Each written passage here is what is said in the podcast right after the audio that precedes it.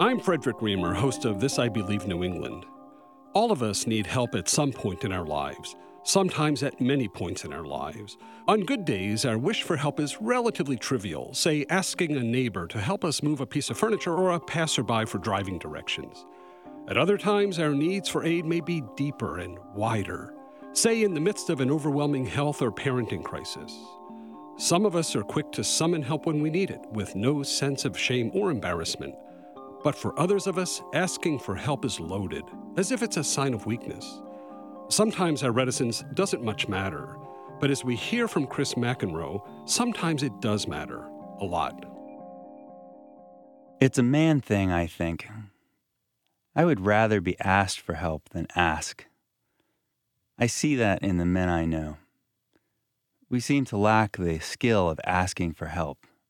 And when we find ourselves in really difficult circumstances, that skill that we have so actively not engaged, that we have left to rot on the vine from lack of use and practice, that skill of asking for help is unavailable to us.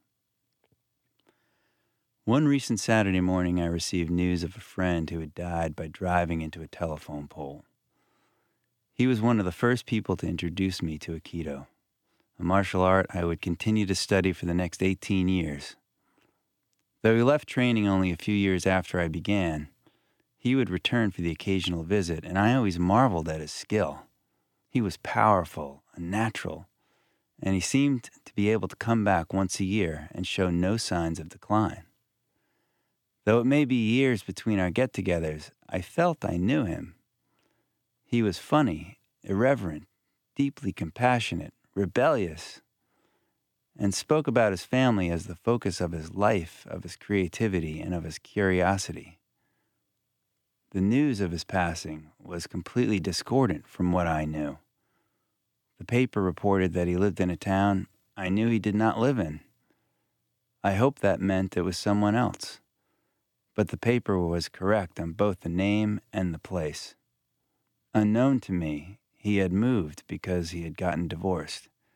He had some personal issues that made him dysfunctional in his relationships. He became alienated, lonely, and despondent. The consequence of not asking for help at a critical moment can be immediate and, in my friend's case, fatal.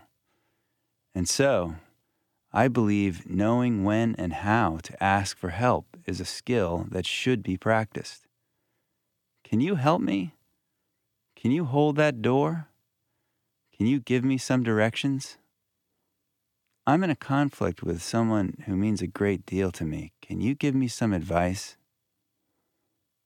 And when I don't want to ask for help because I'm too proud or too lazy, I'm going to think of my powerful friend.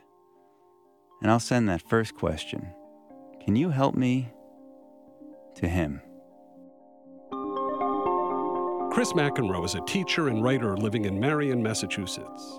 To offer your own essay or to listen to previous segments, we invite you to visit the This I Believe New England page of our website, thepublicsradio.org. For the Public's Radio, I'm Frederic Reamer.